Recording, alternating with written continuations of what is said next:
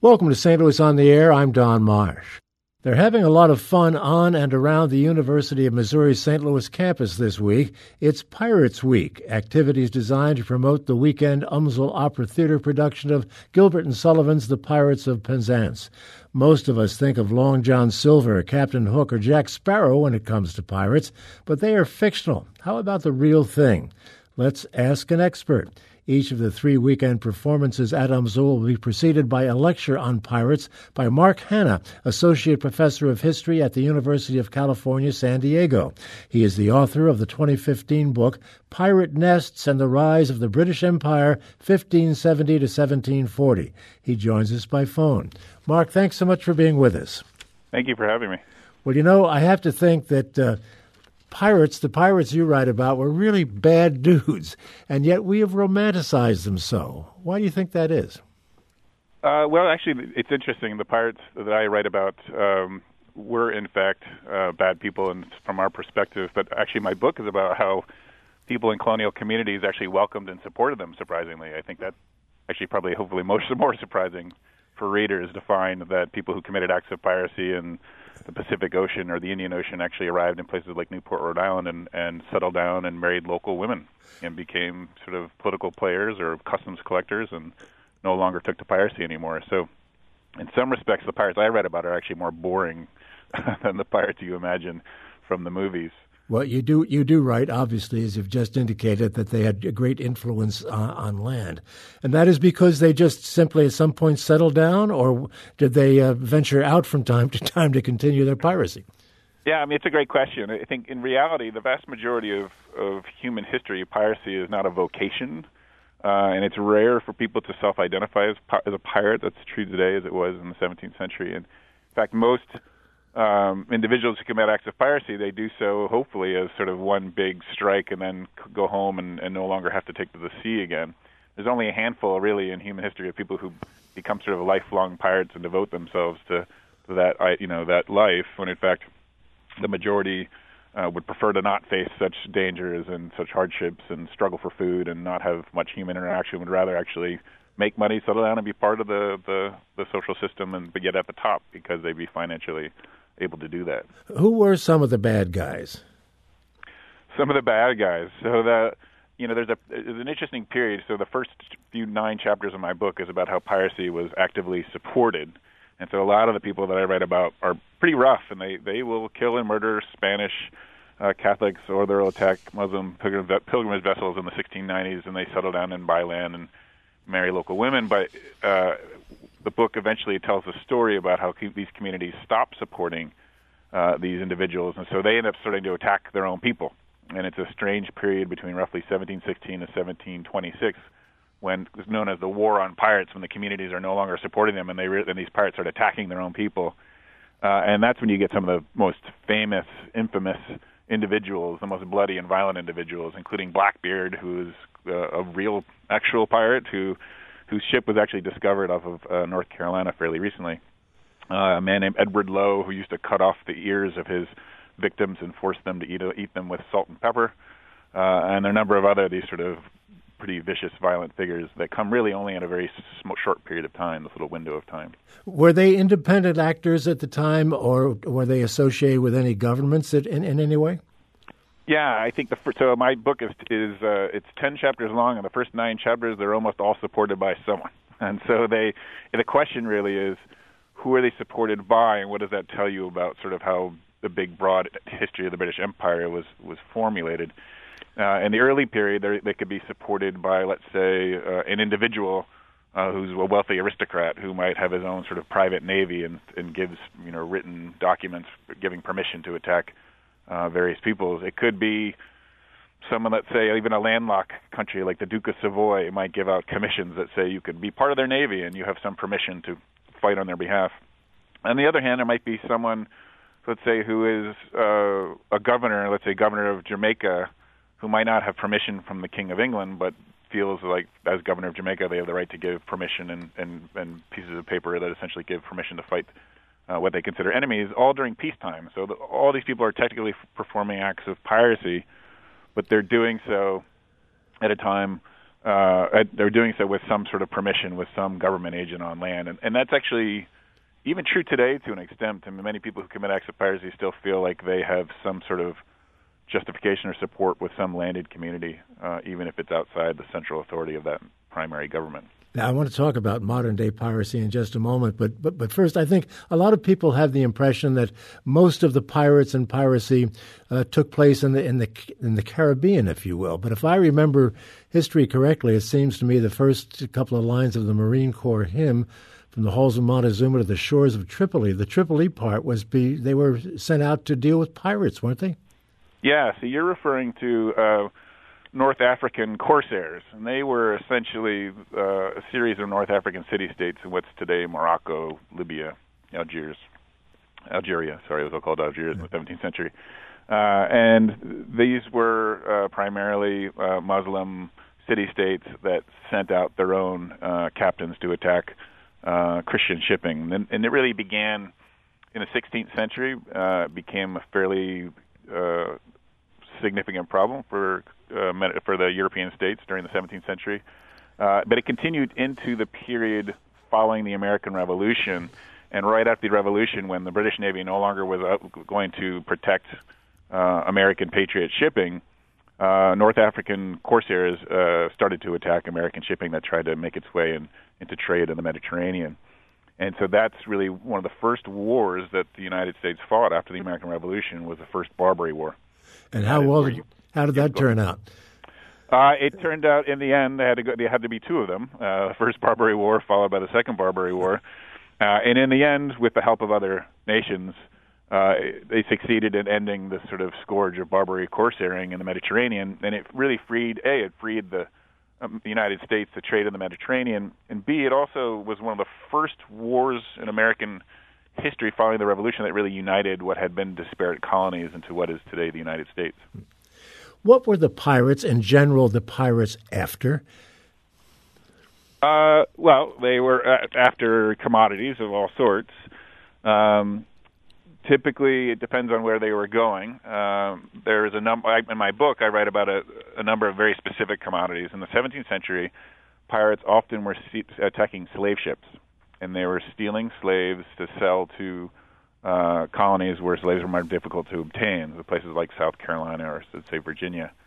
They also were attacking Spanish ships that were taking large amounts of silver uh, out of uh, New Spain, what is today um, Potosi, one of the great silver mines, uh, and Zacatecas uh, in today Mexico.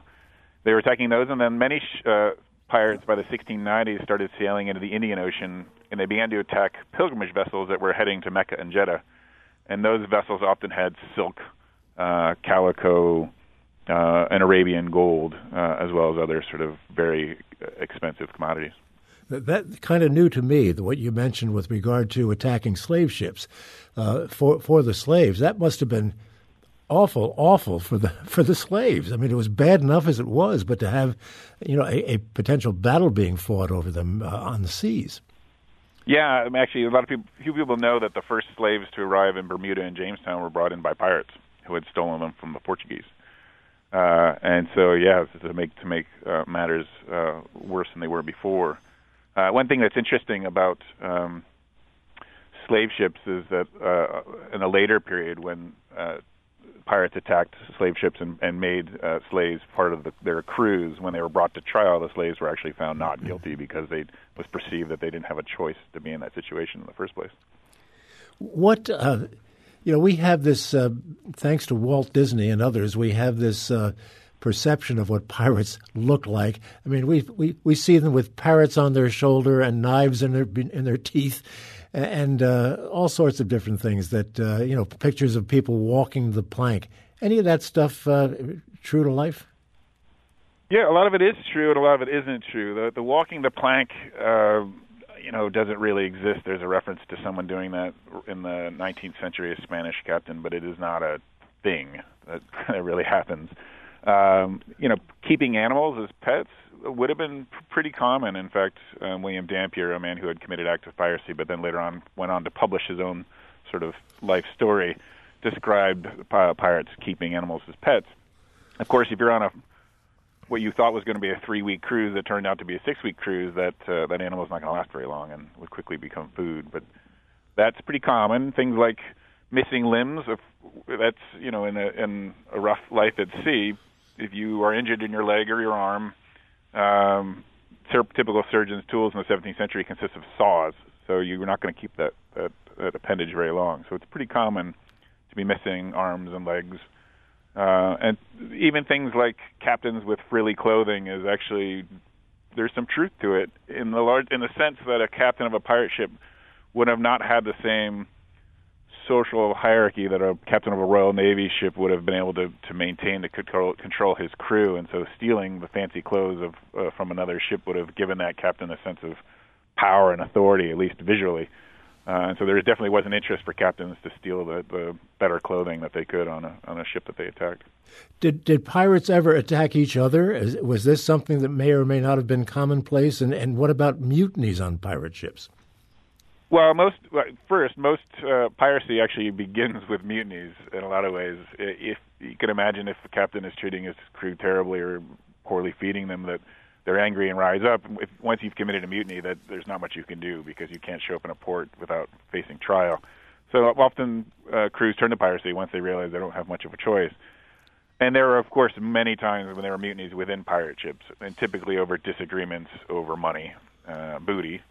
Uh, in fact, the most important person on a pirate ship was not the captain; it was the quartermaster who was in charge of provisioning ship and div- dividing out um, captive prizes. And so, that person had a very difficult job of having to sort of mete out um, uh, money and goods and do it as fairly as possible. So there certainly were divisions and, and of course fights between pirates, like not likely to lead to you know cannon blasts against each other, but there definitely were mutinies and splits in between groups. You, your book uh, begins in the 1500s. Um, is that when the first pirates that we know of really came about, or would have started perhaps so much earlier with, with different kinds of groups, like the Vikings, for instance? Yeah, piracy, you know, begins as soon as people get on boats, ah. uh, and, and so it's very early. In fact, piracy is a driving characteristic of ancient Greece and Rome, and, and, and you know, many of the ancient scholars write about piracy, and in fact, dealing with piracy in the Mediterranean was a really key uh, part of Pompey's uh, regime uh, under the Roman Empire.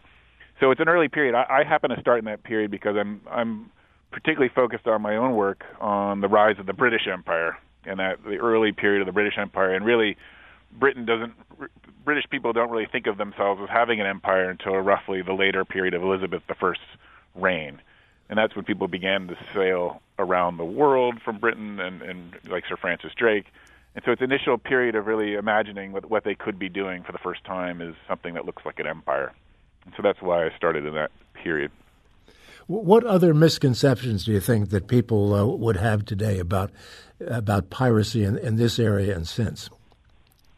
Yeah, I, I think you know one of the things that's interesting. I think that uh, a lot of historians typically um, think of pirates as being somehow outside of society in the sense that they're in rebellion and, and fighting against everything in the past that people thought of as terrible. Let's say social hierarchies or or what you even can imagine as the early capitalism. And the pirates that I write about are actually are not that way at all. They're actually really interested in getting being part of that whole system. That they want to steal from someone, be successful, uh, and then become part of you know this hierarchical social world that they see on land that they can then benefit from.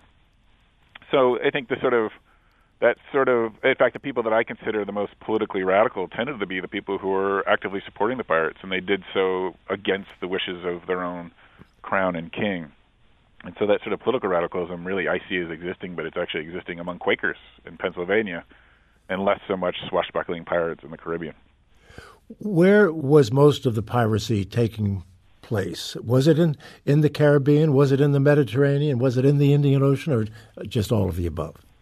It's all of the above, but the but the idea of piracy being in the Caribbean is not a remotely a stereotype. I mean, the Caribbean, if you were to look at a map and imagine just how shipping actually moves to the Caribbean, almost uh, most major uh, goods have to do, uh, essentially float through the Florida Channel between the Bahamas and Florida.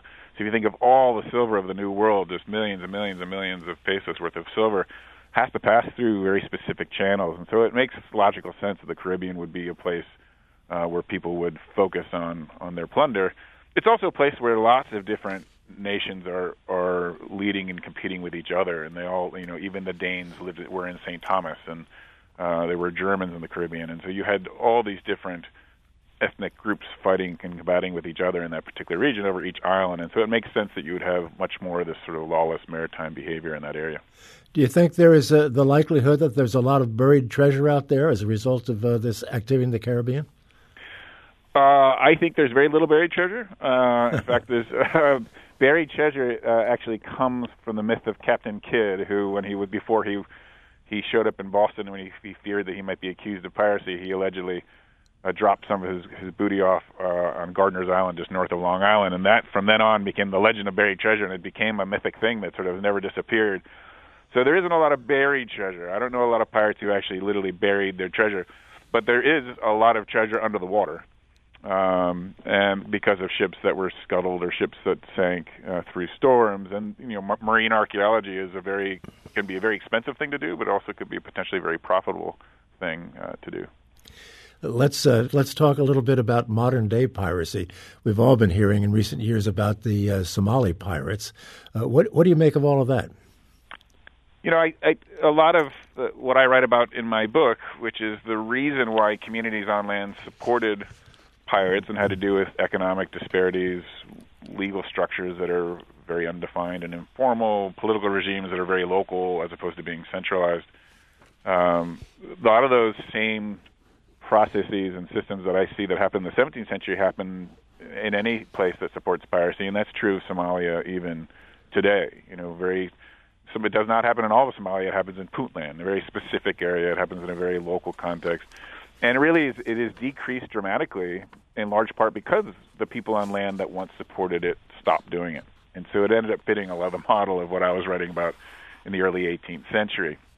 And so it's it's very true that uh, and again, just like early modern pirates, modern pirates don't call themselves pirates. Right? They imagine themselves as a coast guard or some sort of uh, liberation army or something like that. So it's very true today um, that piracy is not that individuals who are committing acts of piracy still don't perceive of themselves as pirates in that sense. Nonetheless, they they act pr- pretty much the same as their counterparts of a few centuries ago, stalking ships and uh, boarding them and taking whatever they can find.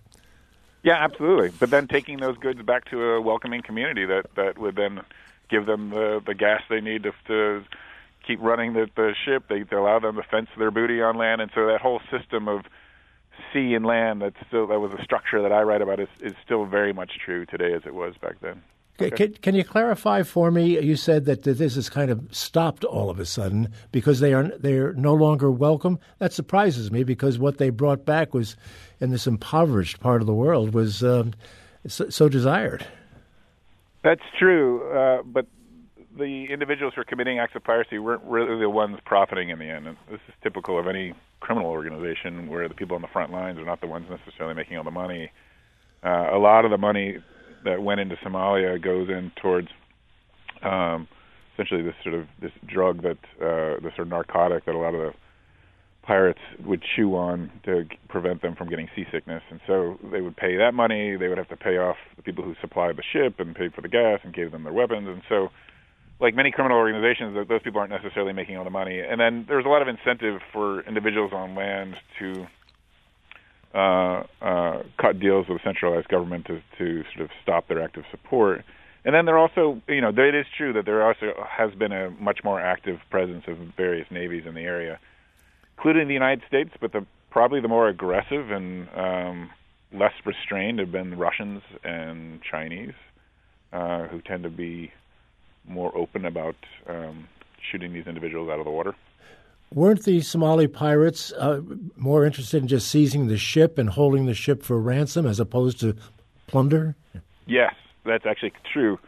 Uh, the majority of what they were, uh, majority of their attacks, at least so you know, roughly 2009 up, up to more like 2015, they were typically hijacking and holding people for ransom, and um, and you know they were stealing huge tankers and and ships that had at one point had tanks, actual tanks on it. So they weren't taking those ships and, and, you know and thinking they were going to resell them. They were just doing it to hold them uh, ransom. It, it's really hard to believe that a, that a small boat, and I guess m- maybe it's a misconception on my part that these Somali pirates worked out of small boats and taking on these big tankers and these huge vessels. I mean that really hard to overcome a crew on a big ship like that. I would think. Yeah, I show if you there's some movies out now that they finally uh, been doing documentaries on how these uh, these pirates operate, and you almost have to watch one of these documentaries to be able to perceive it because it's hard for you even to describe because they have these ladders. And I mean, it, it's it the it's as if you're scaling a you know a three story building, and it is yeah. remarkable to imagine and doing it while floating. It's actually a pretty remarkable thing to even imagine doing. And, and how many men would it take to overcome a tanker like that? My understanding is that it wouldn't necessarily have to be a, a large group. It could just be like, you know, five or six guys. And you know, these these tankers don't have are not manned by very large crews. Um, they can have so even a super tanker doesn't have to have a very large crew because so much is done by computers. So that they're not you're not overcoming a a crew of 100 men on board a large ship, you're you're overcoming a crew of you know 20. And they're not armed. I'm assuming, yeah. at least perhaps uh, maybe they are now, but they weren't uh, when all of this got started.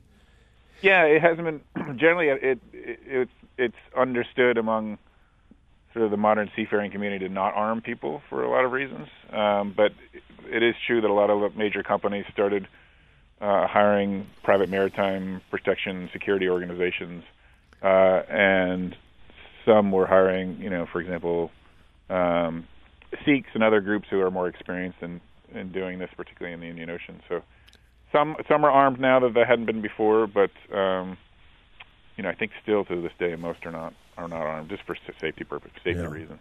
A few years ago, I read a book called The Deep, and I think it was written by Peter Benchley, the fellow who wrote Jaws. Are you familiar with that by any chance? No, I'm not, but I've seen. I think the same person who wrote that wrote a book called The Island, um, which be. is a movie uh, about. It was a movie about maybe it's the same. It's the same story. Uh, maybe it came from the deep, but it was a movie of, of, about pirates who never left an island in the Caribbean.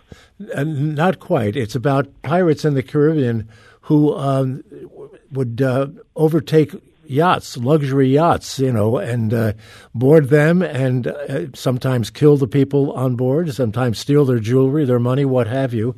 Uh, and it was considered a modern day version of piracy. Uh, is any of that stuff going on?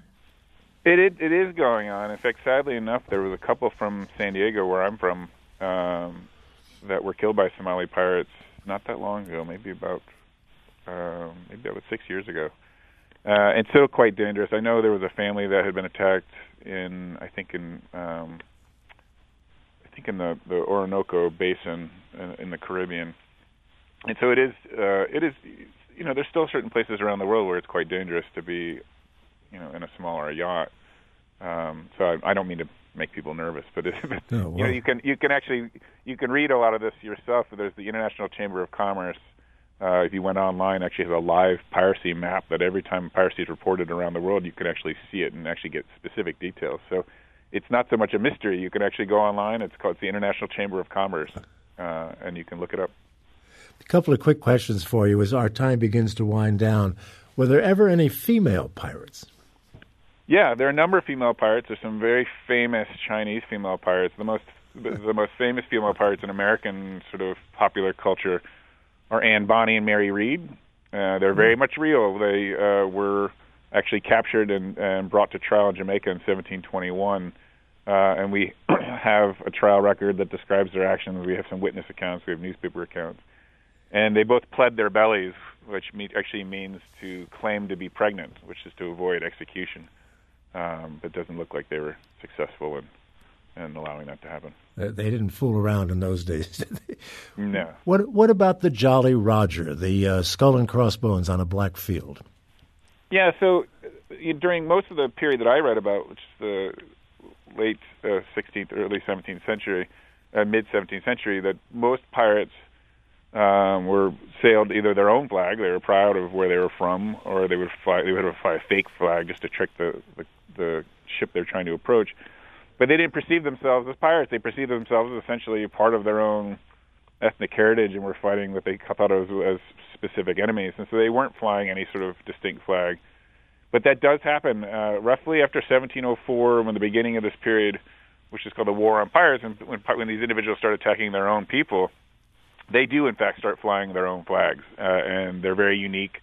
They're not all the simple Jolly Roger of the skeleton head and the two crossbones, but in fact could be all sorts of different shapes with a skeleton with a wine glass in his hand, or a skeleton with a dart that goes through a heart. And there's the most interesting I've ever seen was I think Bartholomew Roberts, who had a flag with two skeletons, and they were both standing on uh, standing on a skull, uh, and below it it said A B uh, H, and the other one said uh, A uh, M H, and that meant our Barbadian's head, and the other one meant a Martinican's head, and it meant that I hate people from Barbados and I hate people from Martinique because they killed my former crew, and I will always attack those people and murder them whenever I have the chance. So it was a very unique message to send out to uh, uh, those who might cross their path.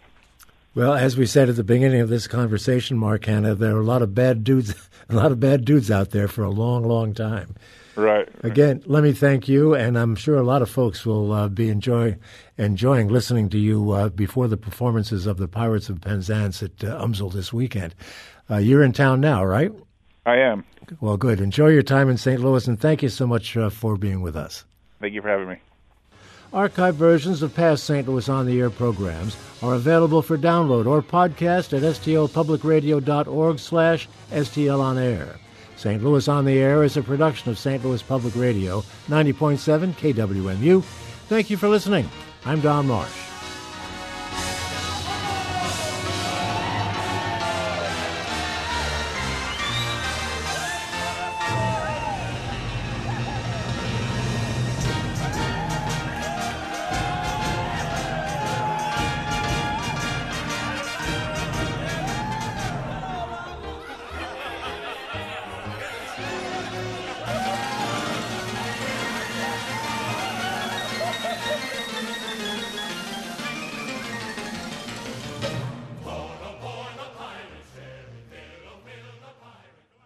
Support comes from the Missouri Forest Products Association, providing more than 41,000 jobs in the production of wood pallets, railroad ties, white oak barrels, hardwood floors, and more. Details at choosewood.com.